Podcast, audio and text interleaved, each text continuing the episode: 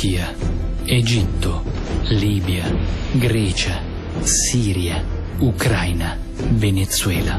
Guerre civili, cruenti massacri.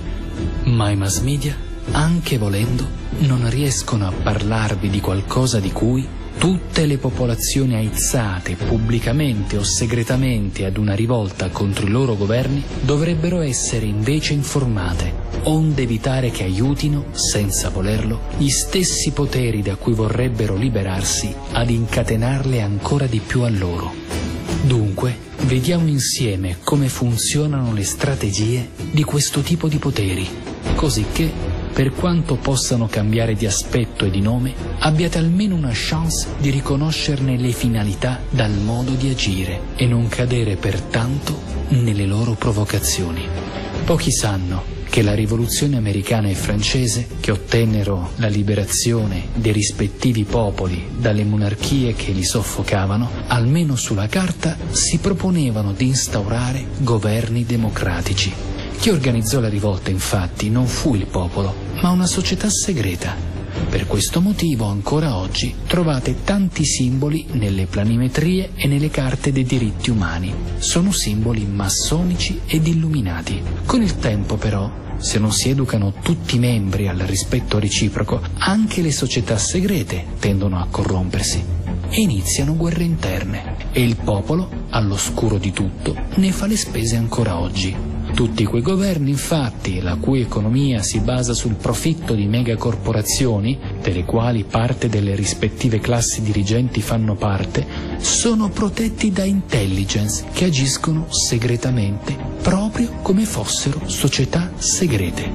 In verità, Molti membri d'agenti, non essendo educati al rispetto reciproco, sono dominati da bassi istinti di sopraffazione, non rispettano più gli ideali di libertà e uguaglianza fra popoli che guidano la vita degli agenti ancora onesti e quindi riducono le loro operazioni ad un business, la gretta materialità.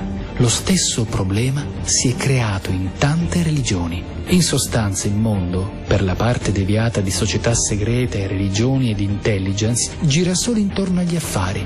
Quindi se una oligarchia o un dittatore o una monarchia o un governo comunque pseudo-democratico dominato da caste attua una politica in favore delle megacorporazioni e delle nazioni la cui economia sorregge, possono continuare a parassitare tranquillamente il popolo. Ma se un dittatore impedisce a tali megacorporazioni di accedere alle risorse che possono essere diamanti, oro, petrolio, come ad esempio accade in Venezuela, o aree strategicamente utili perché confinanti con nazioni militarmente e politicamente rilevanti, ad esempio l'Ucraina, ecco che immediatamente le popolazioni iniziano ad essere fomentate alla rivoluzione violenta.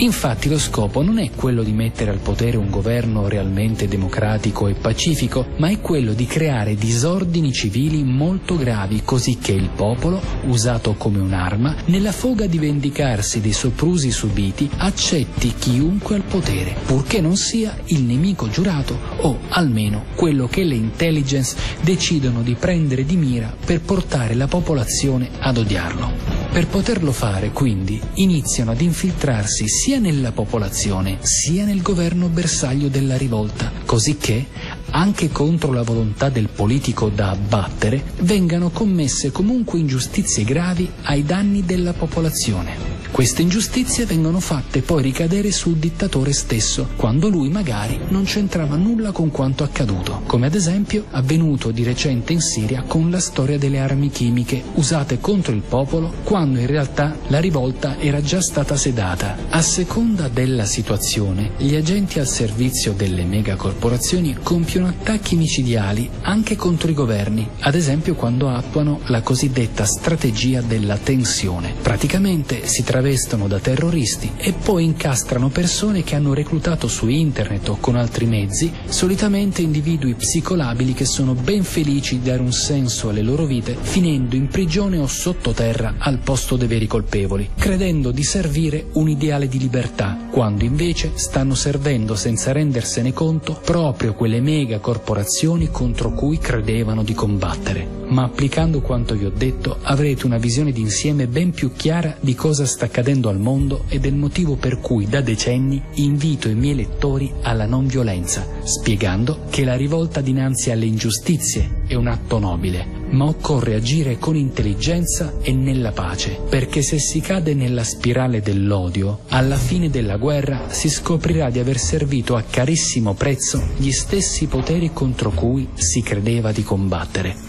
Prendete pure quanto vi ho detto al pari di una fiaba, l'importante però è che ricordiate che ogni favola del mondo ha sempre una sua morale e comprenderla può donare un futuro migliore per tutti. Un abbraccio. Adam.